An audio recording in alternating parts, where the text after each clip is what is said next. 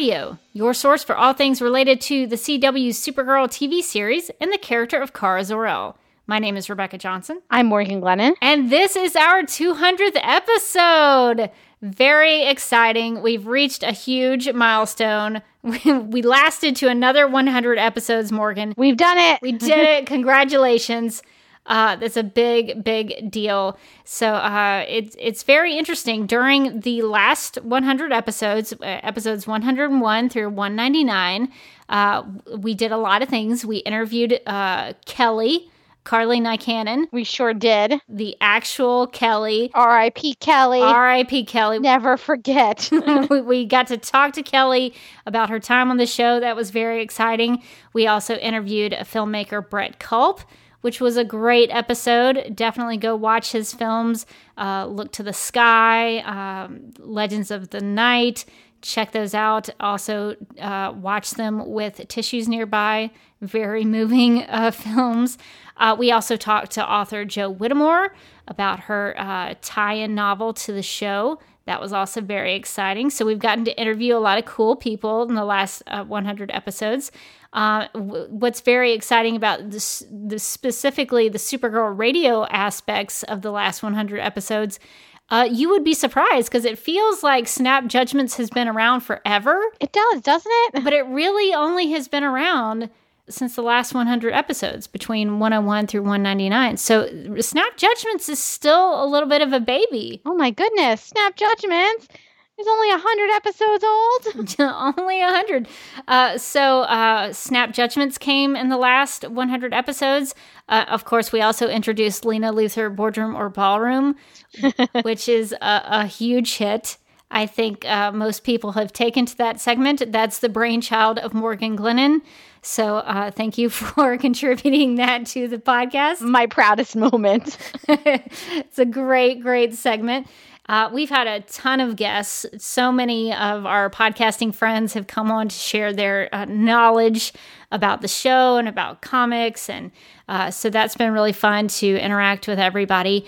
And uh, th- the only thing, though, is in the last 100 episodes, sadly, uh, Carly Lane, one of our co hosts, had to step away from the podcast because she started a lot of new chapters in her life. So, uh, so we we do miss her on the podcast.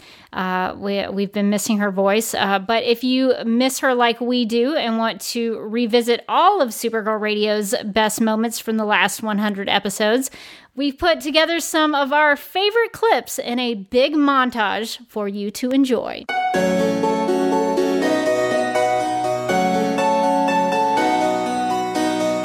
And now, Lena Luthor, boardroom or ballroom? Why not like report that? Instead, she's like, no, I'm super drunk. I've got a leather jacket and a gun.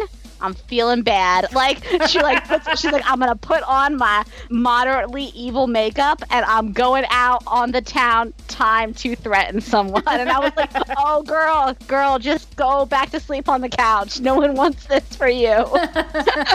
I had so many questions about her outfit. This, I mean, gorgeous, gorgeous. Uh, yeah, but like for sure. Also, what are you doing? You're gonna like what? You're gonna lead the staff meeting in that?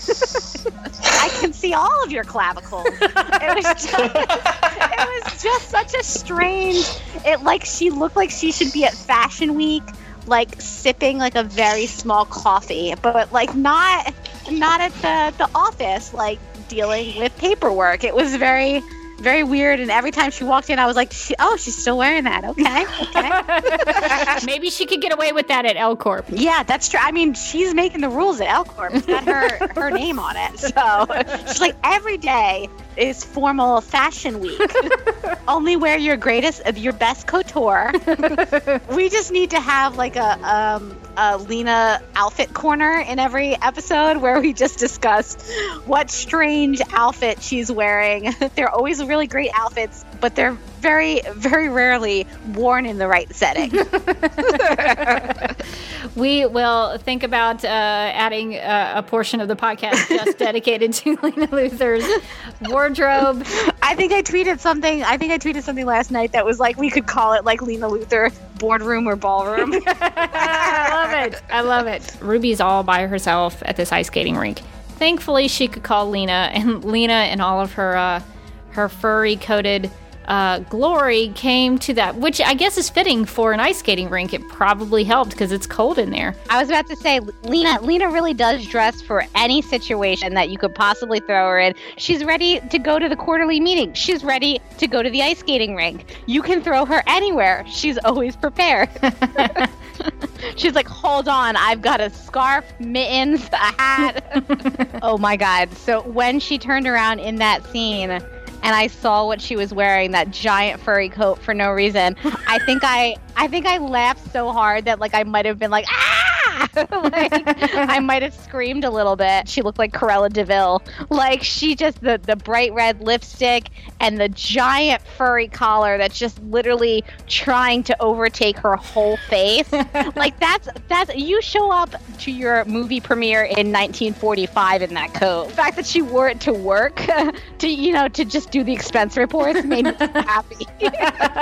so we have our weird Lena Luthor outfit of the episode. I hope as the season progresses, they just get weirder. That's what I really want from from this show. It's just like by the end of the season, she's just like literally in a full length ball gown with gloves on, and it they're just like at a picnic. They're at the company picnic. Rebecca, can I just say that when she turned around in the office, I think I actually screamed like out loud. I was laughing so hard. I was like, "You have got to be!" It felt like it felt purposeful that last one. I was like, okay, this isn't just a weird wardrobing choice anymore. Like, you're making a serious decision. I know that when I'm in a lab, I think not a lab coat. I don't want that. I want like a, a nice, a nice, maybe maybe a nice cocktail dress. I, I definitely want a floral, a floral, a nice soft floral. really brings out the science in my eyes. Wouldn't it be great if like the camera panned over to Sam in like the bed and instead of like being in a hospital gown, she was like in a full length like ball gown, like a poofy ball gown, still, still, asleep with like an IV in, but just in a, a ball gown. While you're under my roof, you will wear the clothes I put you I put you in. Lena Luthor, one of the greats. But maybe you want some backup when you have like a homicidal alien in your midst who like has beaten the crap out of Supergirl. yeah, you could maybe tell somebody something. Yeah, like don't don't don't be afraid to let someone else in, Lena. you don't have to carry the world on your shoulders. I mean, her shoulders were covered, so I think that's how I knew she meant business. I was a little disappointed. I kind of wanted her to go in that rainforest and like we pan over and it's like Alex and her like sensible thing and Supergirl in her outfit and then it like pans all the way over and like Lena is like dressed for the club. I was disappointed that she wasn't wearing any DEO sweats. And I feel like she really committed to like I'm I'm working. I'm gonna wear my hair in a sensible braid. How long does that take normally? It seems like that. I mean, I guess some people can do it really quickly. I want to know if we missed a scene where somebody braids her hair. and could that person have also been Winn? It's canon that Lena has been sleeping in her office and yet somehow she managed that hairdo. I think that she just calls, like, she just has a hair person on speed dial and she was just like, I want a very elaborate hairdo. I might have to murder my best friend today. and she was still there um, in that lab working on, you know, I guess kryptonite radiation uh, in her nice dress and, and heels. Uh, so no lab coats. Hey, hold on. How did you know she had heels? I'm pretty sure I saw her. Are you this desperate? You're looking at on her feet now? I want to say there was like a wide shot. Girl, girl, I'm not, listen, like listen. looking at her I, shoes. I just, I think I Oh, remember oh, a oh, wide I, shot. I love the. Lena's gonna be wearing heels. It doesn't matter how impractical it is. I'm surprised her shoulders were in. I could tell that she was like really going to get some science done. She was like really going to get into it and, and get some stuff accomplished because those shoulders were out. I love her outfits. They're amazing. Uh, and as we all know, the more impractical they are for whatever situation she's in, the more I like them. um, like, please give me Lena Luthor in like a full length, like Miss Havisham, like wedding dress, like to go to like a child's like birthday party. uh, this is all I want. If we talk to Katie McGrath at Comic Con this summer, I bet one of your questions is going to be like, talk to me about your wardrobe for this character. Why? All of my questions are going to be about and, and then the whole roundtable becomes about that, and it becomes the best interview in the century. Um, so I do a podcast called Supergirl Radio, and one of our segments is Lena Luthor Boardroom or Ballroom because her outfits are amazing, but often so inappropriate for the setting she's in. those guys. I'm like, why am I wearing something off the shoulder? I had a whole meeting with this desk worker. I'm like, dude, we're, we're sciencing it up right now. Why are we wearing open-toed shoes? And like, what's this skirt? So yeah, I'm with you on that one. I, I, I beyond me. She looks pretty. What's been your favorite of her outfits? Um, one of my favorite of her outfits, the gala outfit where she was the off-the-shoulder black thing with the every girl is going. yeah, yeah, the off-the-shoulder black was really, I liked. I felt very good in that. I felt. The thing is, I do love Lena's outfits, and I love them. They're great when they're in the boardroom. But then I'm like, why am I in a lab wearing this? I mean, I know it looks good, but also things are exploding, and I'm in lobotomies. God. Safety wise, it's not great. But it looks good. And also, guys, she flies. It's like minus two outside and she's in a miniskirt. Let's just not question why I'm to do taps, lab tests.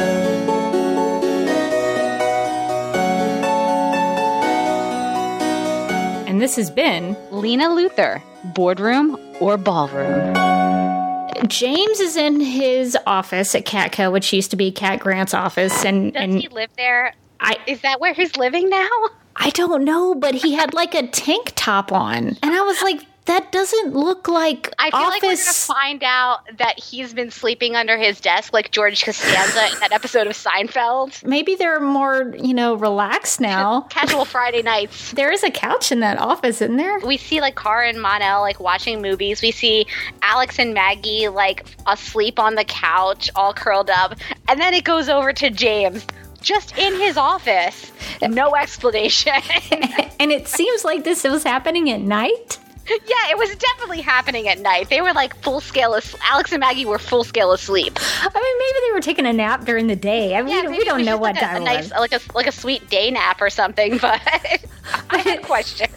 was. but if James is at Catco at night wearing his tank top, I don't know what he's doing. I, I was laughing, Morgan, when I was watching the episode because Cat walks in and she's like, you know, this smells like a, a West Hollywood gym in here. Why are there free weights in my office? Why is there sports paraphernalia? Like she she's already questioning what's happening in her office, which made me want her to go over to the desk and look and see, see if there was a, a George Costanza bed well, it was it was so funny because I I couldn't watch it live, so I was just getting tweets about like she's she's in the office, she's remarking on it, she hasn't gone over to the desk yet. Like I got so many tweets about that, and I was like, yes. So my headcanon's still intact because nobody actually looked under the desk. Have we seen the weights in the room before? I can't remember if we've seen James's free weights. But I also think it would be funny if, like, if this was earlier in the season, if, like, every time we pan back to his office, like, more and more of his stuff ends up in it until, until like, the, the end of the season where he's, like, cooking in, like, a kitchen that he's created. I was like, does anybody besides Kara and Alex have places to live? Like, I feel, have we seen Winn's place? Like, is it possible that they all just live in the DEO when we're not looking, except for James, who obviously lives in the Catco office and now is has been displaced. Where's is he homeless now? like, I think the reason for the friction, I think the reason for the friction between him and Lena is he's like, "You just took my home. he can't sleep under the desk anymore." this probably was just me watching it, um, but there was a moment where the camera like pan. I don't know if it was from the desk or to the desk with the James in the frame, and I just thought it was very suggestive about James in the desk. Well, you know what? That's where they might have been going underneath later. Okay, so- all right. Let's not let's not get into some scandalous speculation here. Could you imagine if he, like, he was like, I think we should go back to my place. And then he walks over and disappears underneath the desk. I feel like that romance would then could then completely be over in one episode. She's like, you know what? I'm gonna go. My phone just rang. she like runs out. Or the flip side of it, she could be totally into it. And Yeah, you and never then know. the rest of the episodes of season three is just Lena and James hanging out underneath the desk. Is this the most important thing that we learned in this episode, which is that Lena also sleeps in her office? Nothing else has convinced me to get on this James and Lena train. But I think that might have done it. Like I was like they're meant to be. because we know we know that James lives under his desk. This has been established in This is canon. confirmed. Uh, yes, this has been confirmed on the show. So somebody I think pointed this out on um on Twitter, and I can't remember who it was, so I apologize. But they were like, "Is this going to like cue a national city real estate conversation?" Absolutely, it is. I did want to get your perspective on uh, James's uh, emergency guardian suit. did, you, did did you notice that? So I did notice that, and I specifically noticed that it was in his elevator in the office. now, if you were going to put an emergency suit somewhere, wouldn't you put it in, say, the place you lived? Does he legit sleep under his desk? Is that just a joke you guys came up with? Because I'm like, every no, week I'm like, 100% why is this he so is canon. James mentions that Lena has been sleeping in the office again. what do you think about that? I just feel like nobody who works at Catco has a home, and I'm concerned about it now. now, James is very comfortable where he is under the desk. God willing, he's not going to move. we, we can't get him out. He loves it there. but I feel like Lena, Lena, we could get her into a home. And here is the official description. Quote, Kara investigates a secretive new group whose leader, Thomas Coville, guest star Chad Lowe, has a mysterious connection to Supergirl. Meanwhile, Samantha feels like she's letting Ruby down. And J'onn confesses an old secret, which I don't think happened in the episode. What? Uh, he definitely did not. Every week now, we should just add in, and J'onn has a secret. but he, but he never tells it. it's a secret, Morgan. He, he can't tell it. Honestly, I blame the crossover for why we never found out J'onn's shocking secret. You know, I'm going to blame all of this on Oliver, Oliver and Felicity. what if J'onn was about to tell his shocking secret, and up pops Oliver and Felicity, and like they just like start, they just steal all the thunder again. They tell all of their secrets instead. They tell all of yes, exactly. And he's like, "But I still have this secret," and every no one cares anymore because they're just tired of hearing secrets. I think it's funny we talk about everybody knowing the secret, but Lena, but there's there's still that one secret that we still don't know this season. That's J'onn's J'onn's secret. Wouldn't it be great if he just was like, you know, since we're we're here and we're just us girls, I'm gonna tell you my secret, and then and then it cut away. Meanwhile, J'onn, Winn, and Mon-El band together to fix the Legion ship. Unquote. So uh, I guess I guess all the guys are, are are fixing the ship. Maybe that, that's J'onn's secret. Maybe I know how to fix the ship. I've been trying to tell you for episodes.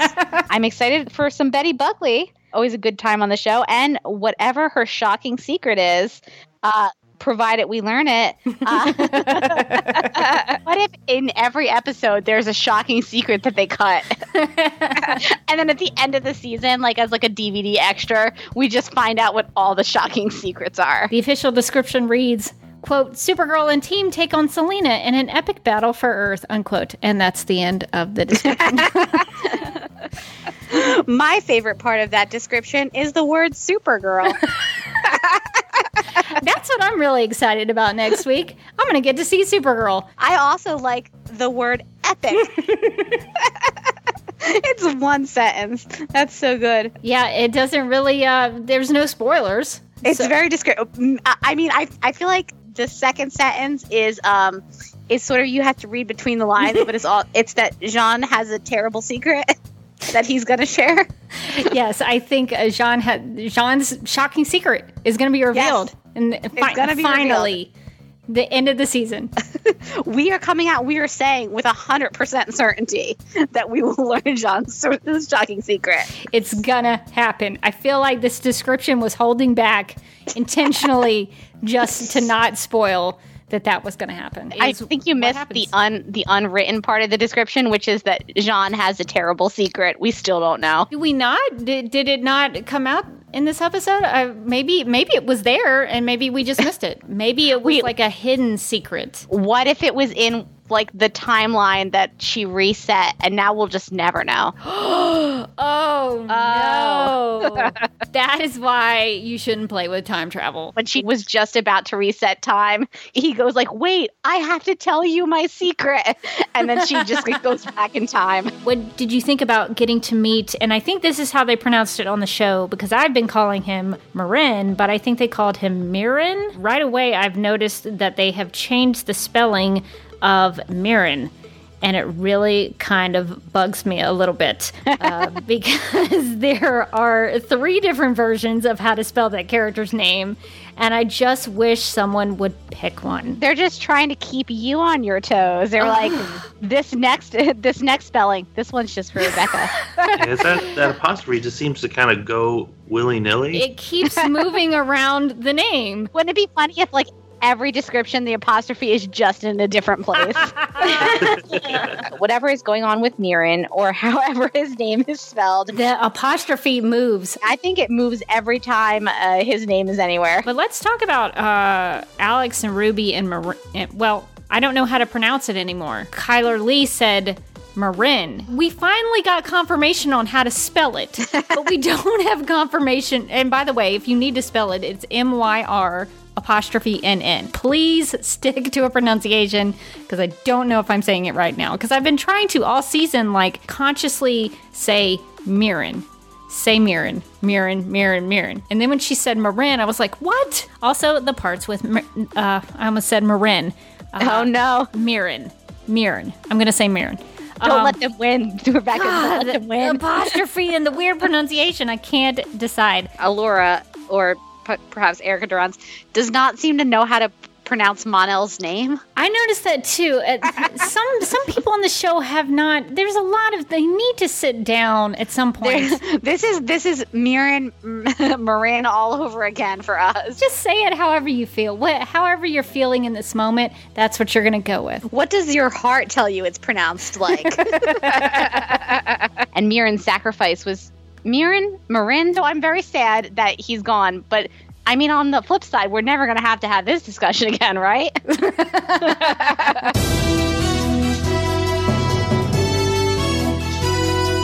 I did like when Snapper told Kara, like, you can't just like I asked you for a news piece and you handed me uh, like a Facebook rant. we also got a question from Dylan via Facebook who asks, Wait, whatever happened to Kara's office? That's a good question. we haven't seen it. Yeah, giveth and cat taketh away. Yeah, Cat was like, I'm leaving and I'm taking your office with me. Snapper gives her an assignment. She's supposed to go to the sanitation department to get figures on pelican deaths at the trash dump. That's right. Who cares about alien fight clubs? What's happening to the pelicans that they are dying at the trash I know. dump? When she comes in the room, she's like, Are you here like as a journalist? And she's like, No, I'm here as a friend.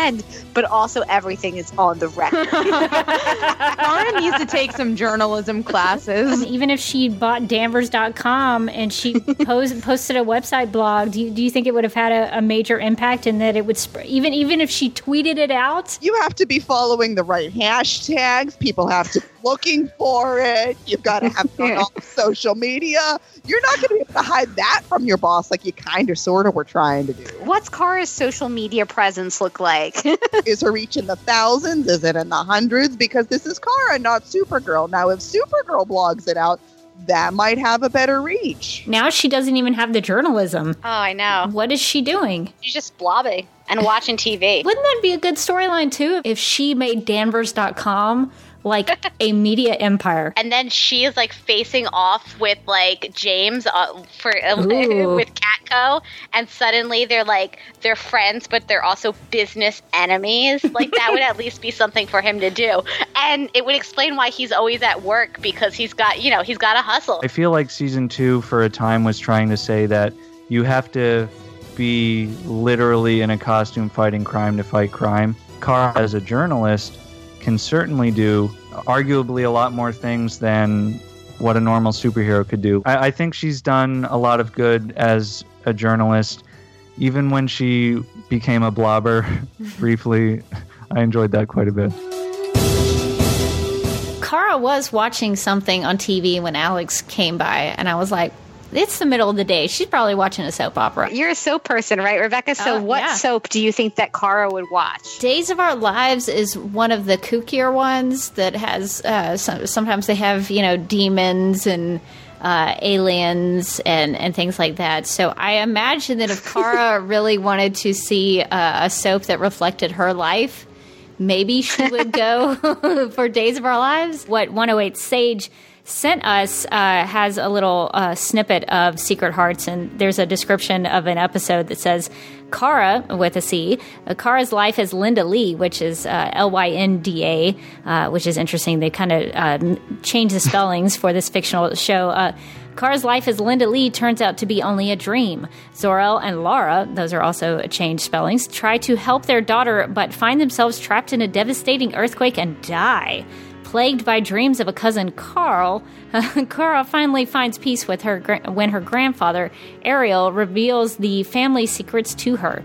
Next week, can Kara get the magic back into her life, or will she be content with what power she has? Unquote. So I was like, I want to watch Secret Hearts. That sounds amazing. I would totally watch that soap opera. Now, Rebecca, like you're a huge fan of soaps, right? So like you're you're used to recasting all the time, right? Yeah, I, I did think about this because there is a difference in how they treat it with soap operas. Like in in soap operas, they they will basically make it like a non-issue. So like one actor who plays Adam Newman will his last episode will be on Friday, and then the new Adam Newman will uh, show up on Monday, and they won't they won't even like do a big like story about it. They'll just uh, Adam Newman is now being played by that'll be the voiceover in the episode, and then you just roll with it. You know, like Wow. like like so, soap fans just they they we just we just go with it. We don't we don't care who's playing Adam Newman.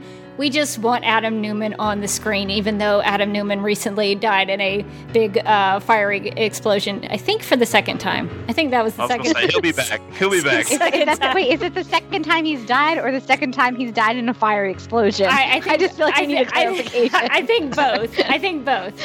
One of my favorite characters on The Young and the Restless is Nick Newman. Nick has been married multiple times.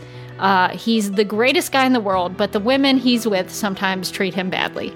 I'll just say that. And also, he's been kind of a jerk sometimes. I'll have to, I'll have to, I'll have to put some of the blame on him too. But he, he's uh, basically a really, you know, stand-up guy and he uh, will be in relationships with somebody, and I will be like, this is the greatest woman for Nick at this point in time. They are perfect. I love this couple. This is great. I'm in. I'm I'm in for this. I'm invested. I am excited about the show now. And something will happen, and uh, you know Avery leaves him at the altar, and I'll be like, Avery is the worst person in the world. I hate her now. She's the worst. And Avery goes away, and then Sage comes onto the scene, and I'm like, oh my gosh, Sage is the perfect woman for Nick. they are the best couple. I'm so excited about this. I'm I'm so into this. They get married. Sage dies, and I'm like, this is the worst. Sage is not in the picture anymore. This is terrible.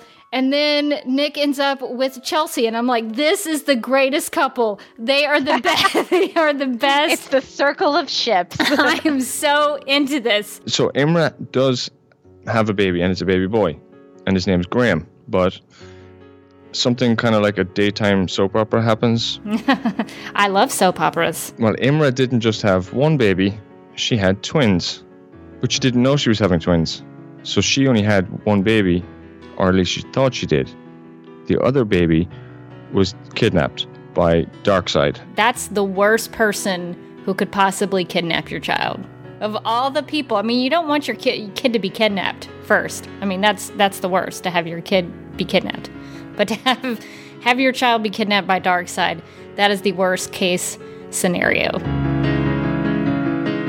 There have been comics where Supergirl comes to Earth and she has to learn English. So that wasn't a surprise, but they make mention that um, some of the kids are talking about how they can barely understand what she's saying because of her accent. And that was something I never thought of before. Like, I was like, oh, well, she would have to learn English, but for her to sound different from them is something that I I was like, what would her accent sound like? Like now, I, now I want to hear that. It's it's always about the Kryptonese for you. Some Kryptonese pops up, and it's actually accurate. Like you can actually Yay. apply the Kryptonian alphabet to those letters, and it spells out Medusa. I was so relieved that it was translatable. That made me so happy. Maybe I'm also kind of frustrated because there was some Kryptonese in this issue as well. There was some on page four and page 20. And some of it, you know, some of it made sense. And even in my notes, like I wrote page four, I gave up on the first panel. Jeremiah brings brings her up by name, and he's like, "Keep her name out of your mouth." Like he's basically like, I don't even know what he says specifically, but something like, um, eh, like her name in an Earth accent sounds wrong. He's like, "Don't even say it." I thought it was so funny how many times he brought up like that he was like butchering the language. Like I guess because in in a couple like a couple issues back when I guess when he tries to uh, speak Kryptonian and she's like, "Ew, that's not even how you say it." when I was trying to translate it, because I'm I, I can't help myself. There's Kryptonese. I have to I have to do oh my something. god! I Oh, have to translate it. Whenever I see Kryptonese, I'm like, "It's okay." Rebecca will let me know if that's right. Mixus Pitalik had like an alphabet booklet that he was like looking up, you know, Kryptonese language and yeah, you got to get your hands on that, Rebecca. I, I need I need one. I was like, that's a good idea to like have, print out the alphabet, put you know, put the the regular Kryptonese in there on one page, and then put like the Bridwell Kryptonese on another page, and then put like the Man of Steel Kryptonian in there. Um, that I need to. I you, people do scrapbooking. I'm gonna do Kryptonese. Uh, alphabet booking. I think that's what I'm going to have to do. But I thought it was really funny that Mixus Pitalik had that book and he was like, I don't have time to learn your stupid moon language. The symbols on her face mean mean nothing. It's a bunch of gibberish. It, it look it looks like they just took the alphabet and just drew a bunch of random letters together. So I, as far as I could tell, uh, it, it it means nothing. There's no secret hidden message on Sam's face. It's just a bunch of Kryptonian letters. That's a little disappointing. It is. My philosophy with Kryptonese is that if you're going to put Kryptonese in a comic or on the TV show, make it mean something. Make it worthwhile to people like me, who, and I'm probably like a 1% of the viewer, maybe like a 0.1%. Do it for Rebecca. Do it, do it for me. Make it worth my while. If I were to spend my time trying to translate your Kryptonese, make sure it means something. Make it mean something.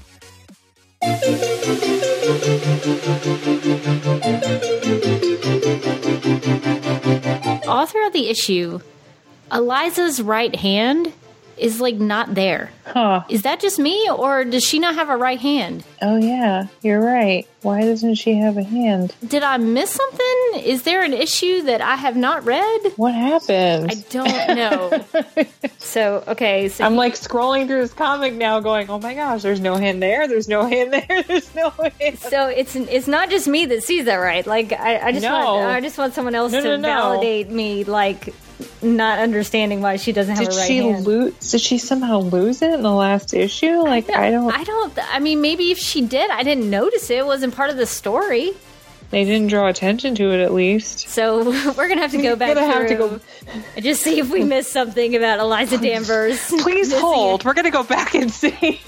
gonna go back three oh issues Oh to see if we gosh. missed something. I feel like it might have happened in the last issue then. It couldn't have. I I don't remember anything. We would Morgan and I especially Morgan would remember if Eliza Danvers got her hand chopped off. I'm like pulling this issue up now. I'm like, okay. I feel like we would we would notice that. Yeah, I'm looking at the last issue right now, and I'm like, there's no. Literally, it's Alura holding Eliza, like her her body, her unconscious body, and you don't. You only see one arm. Actually, no, it's missing. It's her hand's missing in that one too. You just can't. If you zoom in on the panel where Alura's holding Eliza's unconscious body, her hand's missing from that too. Okay, all right. So I think it happened off screen. All right, there is a mystery of Eliza Danvers missing hand. Okay, she's holding her helmet, coming on the planet, and there's no there's no hand in that panel too. so what what issue are you looking at right now? Issue three. I'm looking at the one right before this. I think I think I went back to two to see if she was in. She comes in and you see, uh, look at this place, blah blah. It's a the building's retrofitted, and she has no she has no right hand. So she she has she been missing a right hand for like three issues. I swear the comic has not addressed this. I don't remember it being a thing in the story. Okay, so she's missing a hand in issue three. Okay. That's been confirmed. oh my gosh. This is terrible. So I don't think I see anything in issue two. There's no explanation understand. for this. Okay, all right. So I'm not the only one confused. Okay. Like it ends on like a little yellow stump, and I don't know what's happening. I don't either. Has she never had a hand? I'm I questioning everything. File that under uh, things we don't understand or have answers about in this series next to Eliza Danvers missing a hand. There's a panel on that same page that has Kara bringing the, the dinner to Jeremiah and Eliza, and I, I had to zoom in and be like, uh, is Eli- is Eliza still missing a hand? Yeah, she's still missing a hand, I think. Was that ever explained? Never explained. Never explained. Still don't know why she has no hand. Knew Rachel was wondering if we would ever figure out what had happened to Eliza's hand, and Steve Orlando actually said, quote, perhaps in the future, sure. Eliza was based off a congenital amputee from home that doesn't use a prosthetic, since he feels he's equally able and doesn't need anything but the body he was born with, unquote. So it's kind of cool for me, at least, to know uh, the, the choices behind that. For some reason, when I was reading this, it skipped over like the whole page where Cat was sending out the signal. That's super important in this issue. that's, that's basically the most important part. I was like, wait, this is a new page. So for me, and I wouldn't recommend reading it this way, but for me, they're just fighting. He's like, I'm going to kill you. And then, like, the next thing is he's shutting down. And I was like, Oh, how, how does he do that? That would that thought- would be really confusing. that's not a criticism of the, of the comic. That's a criticism of my reading comprehension. Give me more Kryptonian werewolves. I'm into that. I'm confused because she can like change her hair color. Yeah, apparently the glasses and the and the hair color change like go together. That was like something where I was really confused. And those panels, I think it's on page 13. what page are you? Thirteen. Yeah, where she has the glasses on, and she's got the brown Kara Danvers hair, and then she takes it off, and suddenly it's like the blonde Supergirl hair.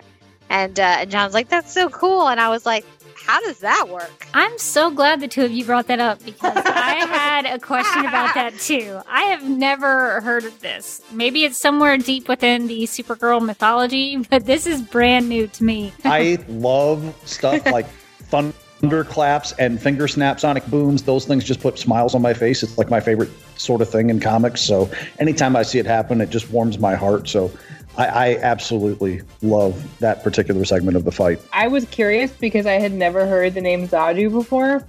So I did a little research, and apparently, this isn't the first time he's been in a Superman story. Oh, really? Krypton exploded before it was complete, and his one attempt at revenge was thwarted by Krypto. What?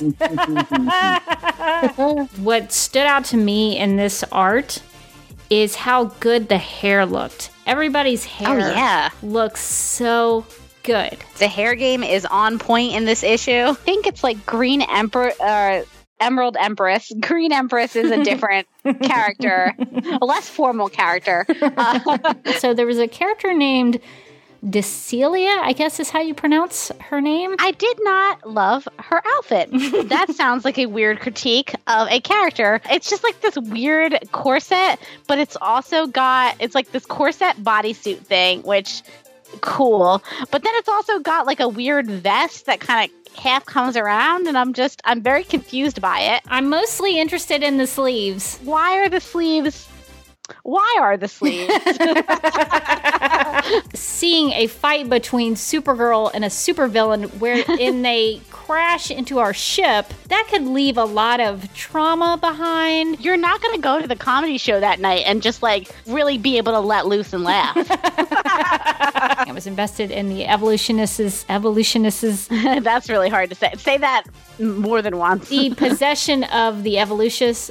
Ooh, the evolutionist. Was he Mr. Bones at some point? So I looked up Director Bones. What Google provided me was Mr. Bones, which is a less formal title. he's like, he's like, please, please, my father is Director Bones. I like Director Bones in this issue. I thought he was great. I mean, evil, kind of, but also great. Uh, I think he's a really good villain for Supergirl because he thinks that he's doing something to protect people because he thinks that Supergirl is dangerous. And also, apparently, he was a villain at one point and he took an article about himself, framed it, and then hung it on his wall, which I respect. I mean, like, listen, respect on that. yeah, maybe he's really proud of his past and his accomplishments. Uh, in that area, even if they were for nefarious ends. He's like, listen, when I was a supervillain, I was the best supervillain. now that I'm director of the DEO, I'm going to be the best at that too. The alien's name is Brian. though. We're really like skimming over what a shining star Brian was in this episode. I messaged Carly like this was like high priority. It wasn't like, oh my gosh, the crossover happened. That was so awesome. It was Carly. Was that Brian? Can we confirm? and we tweeted at Derek Simon, who co-wrote the episode, and he confirmed that it was Brian. You know, we we lost Kelly. We are a champion of Snapper Carr, but he's not snapping. But I feel like we can champion Brian. I'm currently pitching the CW a show called Joe and Brian exclamation point, and it's just like the wacky adventures they get into. It could be like the Odd Couple, but they're both aliens. I was just like, oh no, Brian. I know.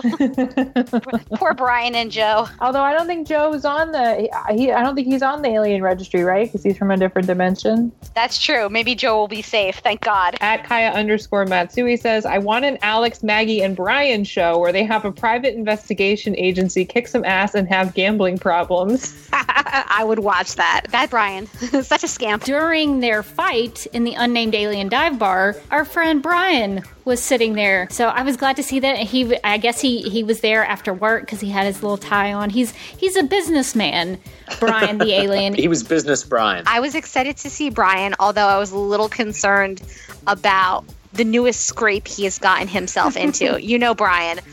Always getting himself into trouble. Such a troublemaker. You know who else wasn't there who should have been there? Brian the alien. Brian the alien. Really, really a big part of their love story. you know he would come correct because he's always kind of wearing a suit. yes. and he probably he's probably been in some shenanigans where he came into some money and he would probably bring a present. It would be a nice present, I think. It would probably be stolen. It would be hot. If I'm being honest, the character I miss the most is Brian the alien. Brian, where have you been? What are you up to? You know he's he's just getting into scrapes, causing all kinds of trouble. He might be in prison, Morgan. Oh my god, I never thought about that. Brian. He, Brian. he might have gotten locked up.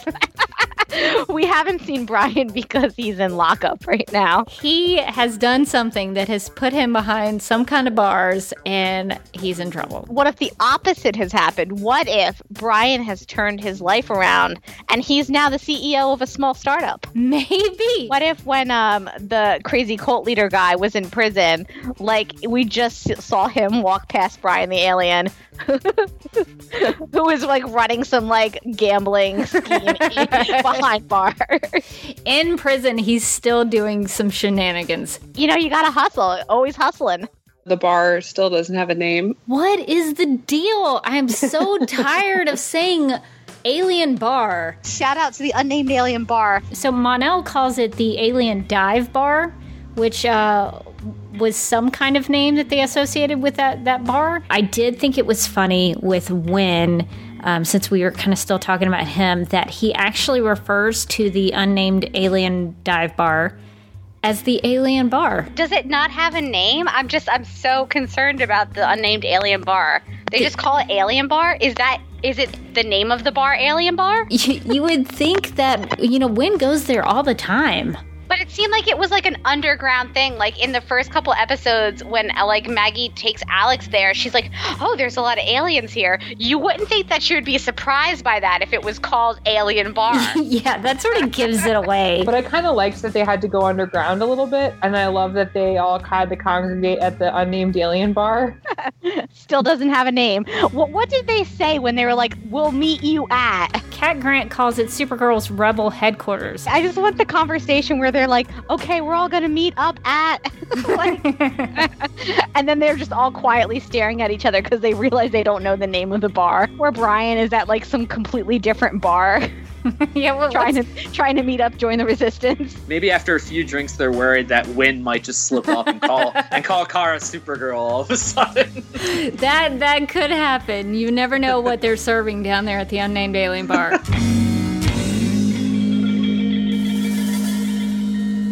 Harley, I know Mon-El is your new favorite character. Uh, so, uh, what did you think about Mon-El uh, as an intern at Catco? We've gotten to the Mon-El portion of the sorting, and Carly, I'm very curious to, to to hear what you have to say about this. So, where would you put Mon-El? Mon-El goes in no house. He's a squib. He's non-magic.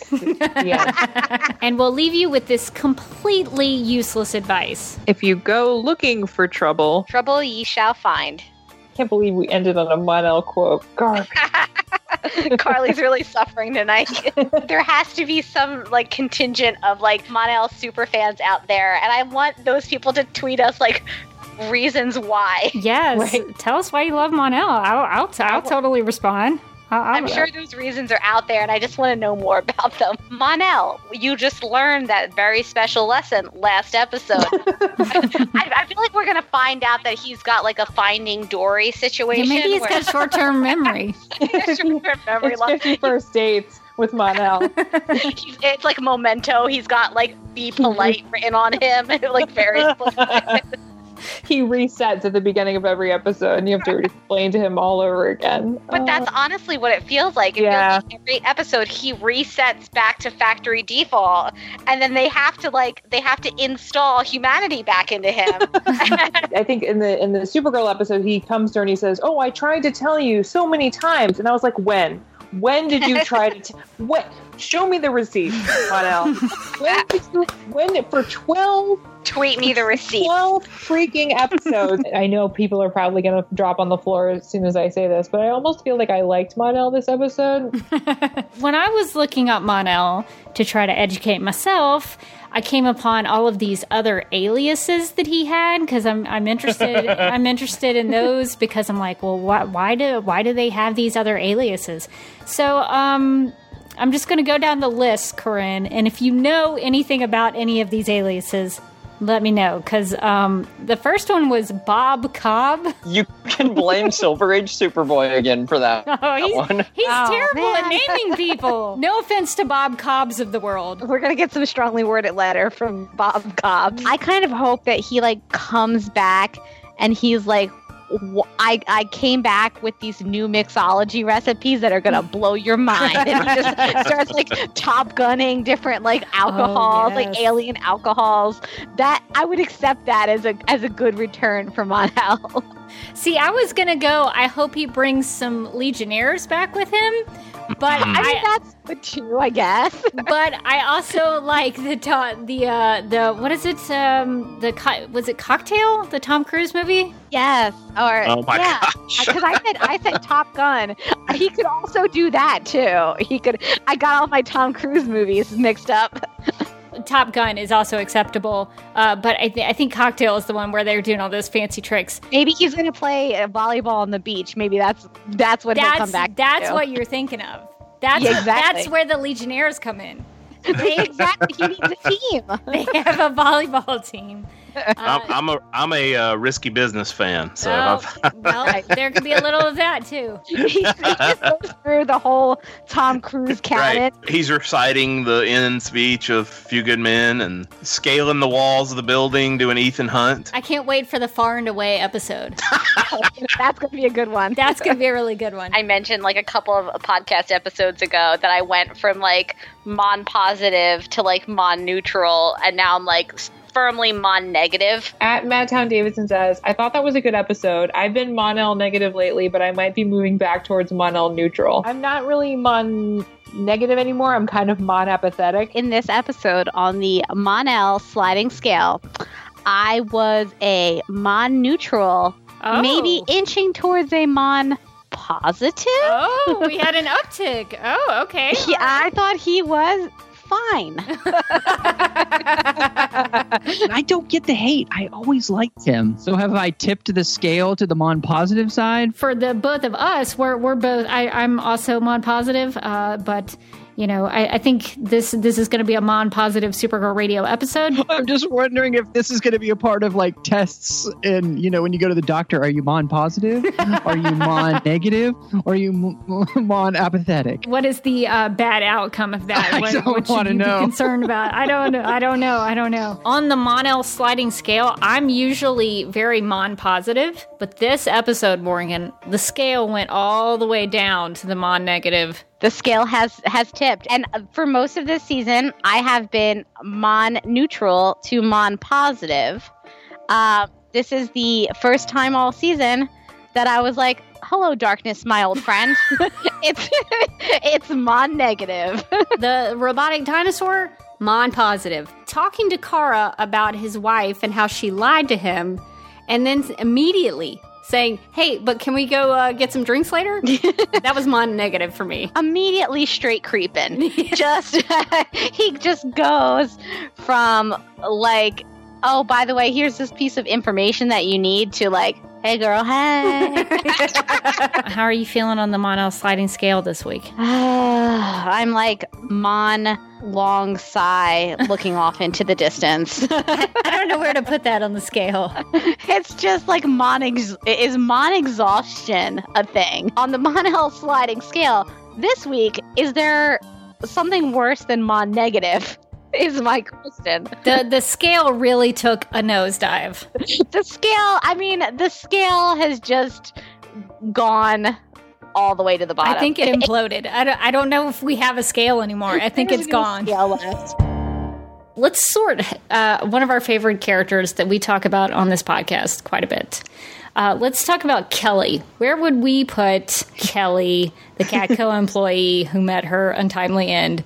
Uh, Carly, where would you sort Kelly? I would say Hufflepuff, but then posthumously uh, make her an honorary Gryffindor because she deserved it. All right, Morgan, where would you put Kelly? I'm gonna put Kelly in Slytherin.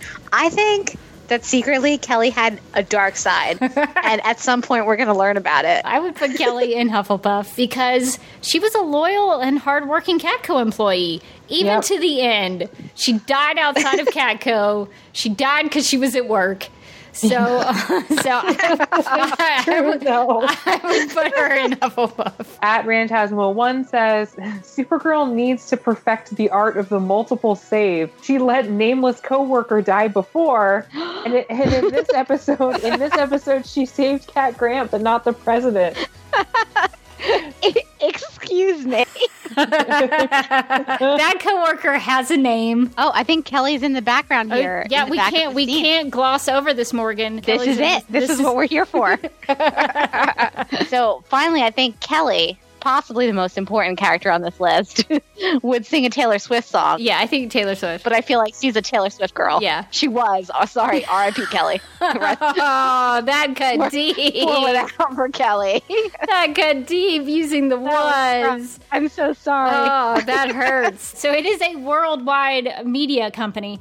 Um, but do you know what, like, what was Kelly's position? I, I know she was an editor, and it seemed like she worked in the news. But was she also a writer? She was pitching crushed velvet stories. Do, do you have any idea Oh, of, of what Kelly, like, She- what her position was? He was the heart and soul of Catco. I definitely now have a new favorite minor character that I want to know more about. I want to see Pam, the HR lady. I want to I want to get to know her.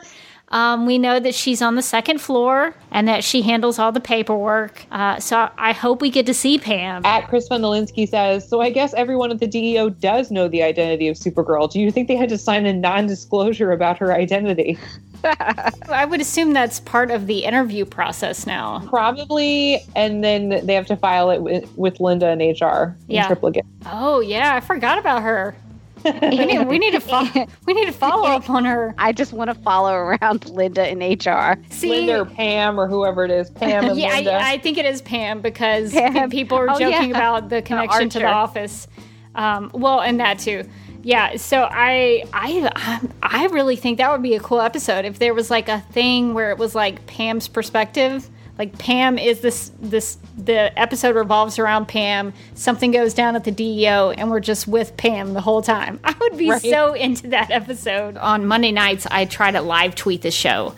So uh, I was having problems last night because we had some bad weather in my area, and I guess it affected my cable somehow. Like every 30 seconds, it would just it would freeze up. The video would freeze up. So I, I kind of could see what was happening, but not everything. And at some point, I kept getting all these tweets like Pam from HR, Pam from HR, like all caps. Like I kept getting these tweets from our listeners about Pam from HR, and I was like, the one time my cable was screwing up, I missed Pam from HR. Kara runs into Monel and Tessmacher. I was like, You, you have to like- say it correctly. It's Miss Tessmacher. Eve went to Miss Miss Tessmacher went to Yale. That's what we want is more Miss Tessmacher. We actually have a lot of love for Eve Tessmacher. Kara did have that line, like maybe that's why they call him Snapper, but I'm like, no, no, Yeah, no, no. Yeah, I want you- some snaps. I you- want some you're, snaps. You're not you're not informed. That is not correct. I don't know what's going on in the writers' room. Like, why we still haven't gotten a single snap. I mean, I'm almost getting worried that we're getting a small rule where it's like no snaps, no robot hands. I'm not going to get my hopes up about Snapper Carr with the teleportation snaps, but hopefully I feel like Snapper Carr should be the key of this whole thing. Like at the end of that, like uh, maybe like the signs M Night Shyamalan twist is that it's been Snapper Carr all along. we haven't been able to give any snaps to Snapper in a little while. I want to see like a whole like training montage where he's like trying to learn how to snap, but he's not doing it right. And then at the end, he like just does a snap and like winks at the camera. By the way, we saw Snapper Carr in this episode. No snaps, no snaps. I felt for Snapper Carr in that moment where he was like, "Oh my god, this girl." Uh, unfortunately, I would have I would have felt more for him if he had snapped at her. Supergirl writers write the snaps, write the snaps. Mixus Pitalik did snap. That's how That's he used true. his powers. So I think he and Snapper could have gotten along really well. I choose to think of that as a shout out to us. I'm most excited to see Snapper Carr again. I just, first of all, Snap Watch is on. Snap, snap watch continues. The 24 clock has just started ticking again, like tick tock. It's gonna happen. When's the last time we saw Snapper? We've never seen him snap, but when's the last time we even saw him at all? So I, I did like that about Snapper, even though we didn't get any snaps. I think No this is snap, like snap watch. Snapwatch Zero. 2017 still on. Props to Snapper Carr, even though he has not snapped, he still has not snapped all the season. Didn't snap in this episode. He's a character with integrity, so I really appreciated that about him in this episode. Speaking of snap judgments, though, the hilarious part of this finale to me was Cat Grant being like, "Get Snapper in here," and I was like, "Where is Snapper?" and then I thought to myself, "He's probably hiding from Cat." it would have been funny if she like snapped while she said "Get Snapper in here," Ah. like ju- just to really like like in your face Supergirl radio. I just realized now that you said that, we didn't get a snap the whole season. Not a single snap. Snap Ah. 2017 is still Ah. a zero. The only exposure I've had to Snapper Carr before Supergirl was on the DC Justice League, where they have, you know, he's he's as a reporter. Yes. And he's just kind of like your average reporter. And so I was like, I never see him snap, I, like like go crazy or stab somebody because I don't want to put that in the book. no, he is. he has his nickname because he was created after a, a, a character on a, a TV show called 77 Sunset Strip back in the day who would snap his fingers and say things like daddy-o. Oh, okay. So he, he was really popular with the kids of the day. And so the, the folks at DC Comics wanted to put a character like that in in the uh, the comic book issues. And so they created Snapper Carr. And so he would snap because the, the character on 77 Sunset Strip, Kookie, would snap. Ah. So that was his thing in the comics is that he would he would snap, you know, you would you would see the panels and it would actually have, you know, snap written as, as a as as like an action uh, on the uh, panels. And later on in his history, he was given superpowered abilities, sort of like in Supergirl Age of Atlantis, where the citizens of National City uh, might get superpowers. Uh, his ability was that when he would snap, he would be able to transport himself somewhere. Oh, cool. So, yeah, uh, we always uh, are campaigning for uh, Snapper on Supergirl to do some snapping because that is the essence of his character. At Batman Mirror 1989 says, Question Would you rather see present day Lex in season two or Lena turn evil? Okay, lightning round for everybody answering that question. Would you rather see a present day Lex in season two or Lena turn evil? Kat, what's your answer? Present day Lex. Carly, what's your answer? Uh, Lena turn evil. Morgan, what's your answer? Present day Lex. I'm going to go Lena turn evil. Oh, we're split. 50 50. Last episode, we asked people to send us some lightning round questions because we really enjoyed that. So, um, a listener named Chelsea actually sent us some good lightning round questions. Yeah. So, seeing Snapper finally snap or a Turtle Boy Jimmy Olsen episode, Brian and Joe being bros, or Kelly being brought back to life. Oh, Sophie, Sophie's choice. Sophie's oh, choice. Oh, this is such a hard one. And we have some lightning round questions. Yay! Team Supergirl goes to Mars to help out M'gann, or M'gann comes back to Earth in season three. And we have some lightning round questions from our listeners. Mon-El for Legion of Superheroes or Legends of Tomorrow? Legions of Tomorrow. Would you rather have a superhero suit made by Cisco or made by Winn? Hang out with Red Kryptonite Kara or Drunk Kara. Do we need to name the lightning round questions other than lightning round? Like, should it be like a, a Supergirl related name? We have a, a fun section of the feedback that we like to do uh, that we used to call lightning round questions, but when someone suggested the name Snap Judgments, I was like, that's it. That's what we're calling them from now on. In the game of Snap Judgments, each person is presented with two options, but must only choose one. First instincts are recommended, and explanations are unnecessary. So before we wrap up our feedback, we have some snap judgment questions. We need a sound effect. I'll try to work on some sort of. Who would you keep for season three? Lillian or Rhea? You tweeted that one at us earlier today, Rebecca, and I've been thinking about it all day. this is not a snap judgment. A lot of time now. the show sort of proposed this uh, in the scene between uh, Lena and Kara when they were having brunch or lunch at Catco. So the question is would you rather have an NSYNC reunion or JT and Brittany back together? I guess an NSYNC reunion is better for everyone involved. if there was to be a wedding on either Supergirl or The Flash, which would you rather see, West Allen or Karamel? West Allen. West Allen. I would also go West Allen. Which wedding ceremony would you rather attend as a guest? Would you want to eat cake at the West Allen wedding or Karamel's wedding? Uh, oh, this is a tough one. that that might change your answer. I don't know. Mm, West Allen. You know what? This does change my answer, actually. Karamel. Yeah, I would say Karamel for this one. Dream road trip movie pairing: Cat Grant and Maggie Sawyer, Martian Manhunter and Brian the Alien, or Winn Schott and Lena Luthor. If Kara Danvers was going to blob, should she blob about sustainable food or a tropical rainforest? At Mark H. BPWM um, on Twitter has given us a snap judgment. Oh, we gotta make okay. some- make snap some- make judgment. snap we judgments. still miss Snapper. Uh, bridal bingo or bridal trivia. Meeting the Batwoman from this universe or having Black Canary, aka K- Katie Cassidy, alive on this Earth. Batwoman? See, I don't even have to think about this one. Yeah, because I, I felt like you were gonna you you were gonna take the other one, so that one's well well covered. well, I mean, we don't have to go opposite ways. We can agree on things. Bowling with Winn and James, or Girls' Night with Kara and Alex, Overgirl and Dark Arrow, or Lena and James. I'm gonna go Overgirl and Dark Arrow because I feel like I already kind of outed myself on Twitter as being weirdly into it. This one is tough. Very important. Tommy or Gina? we tweeted this out as a poll because Rebecca is the greatest person. and, and with 65% of the vote, it is Gina. the listeners have spoken. This is the most important question that we are going to ask on this episode.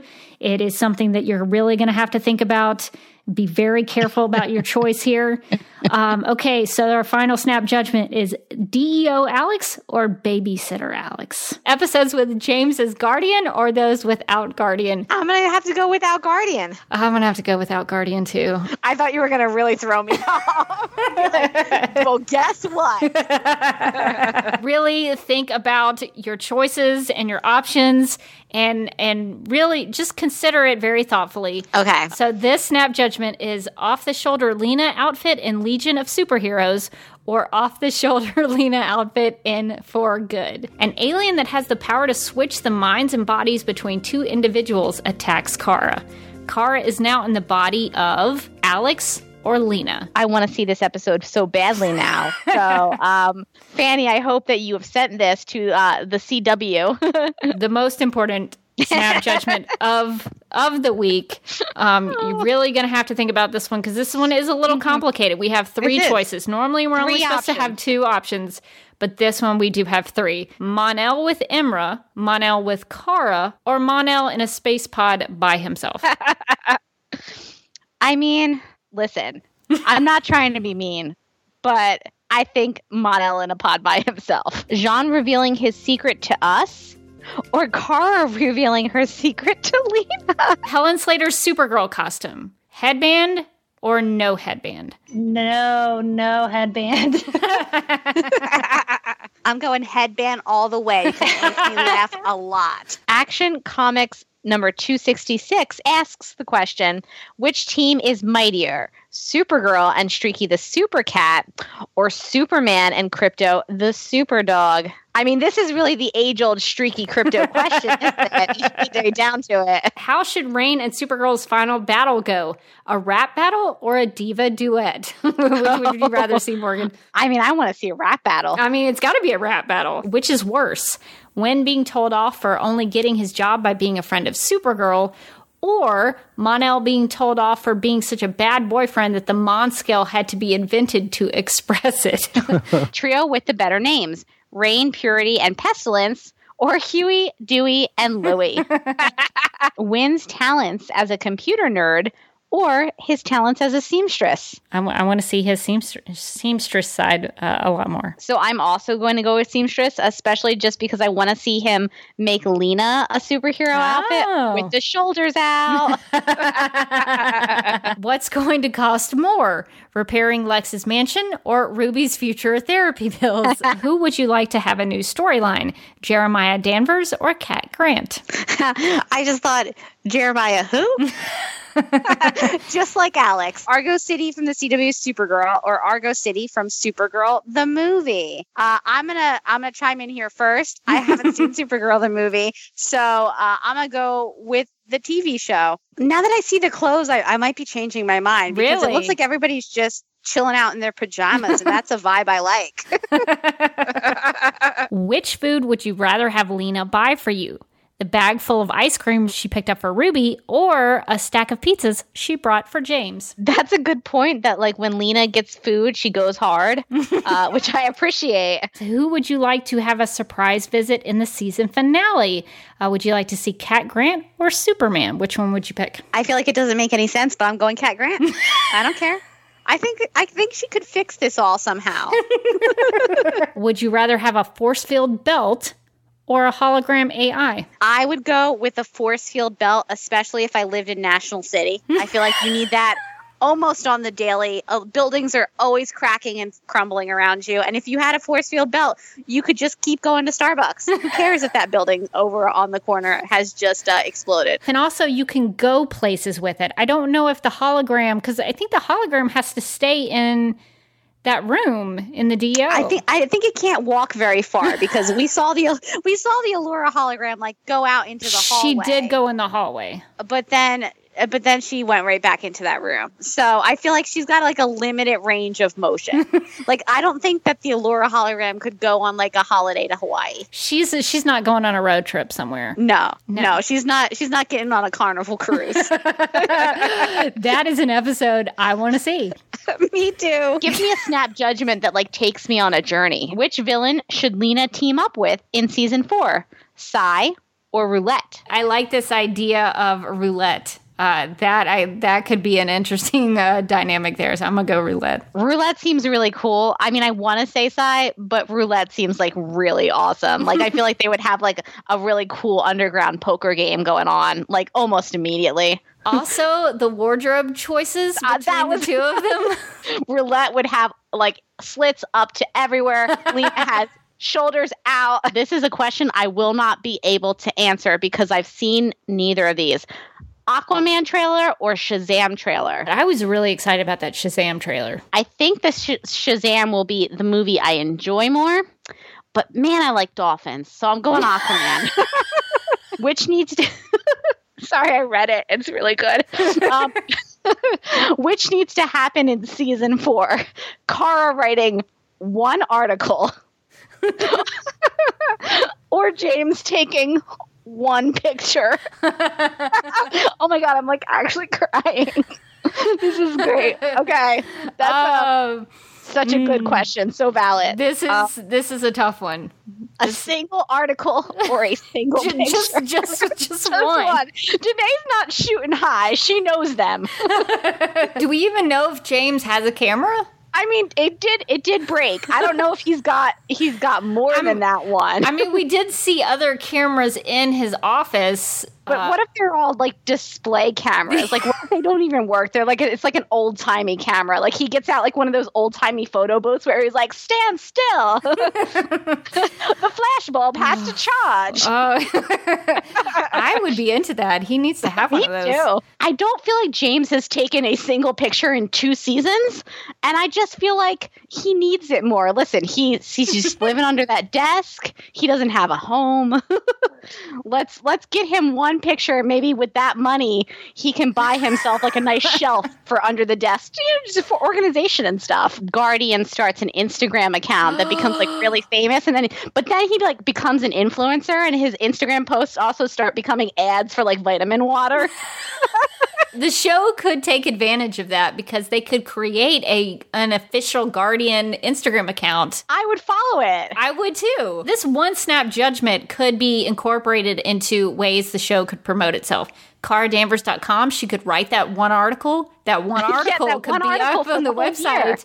and then James could take that one picture and post it to Instagram. They start an Instagram account, but it just has the one picture, and that's it. The Newsboy Legion or the musical Newsies? I'm gonna go Newsboy Legion because I feel like newsboys fighting crime is like a genre I didn't realize I needed in my life.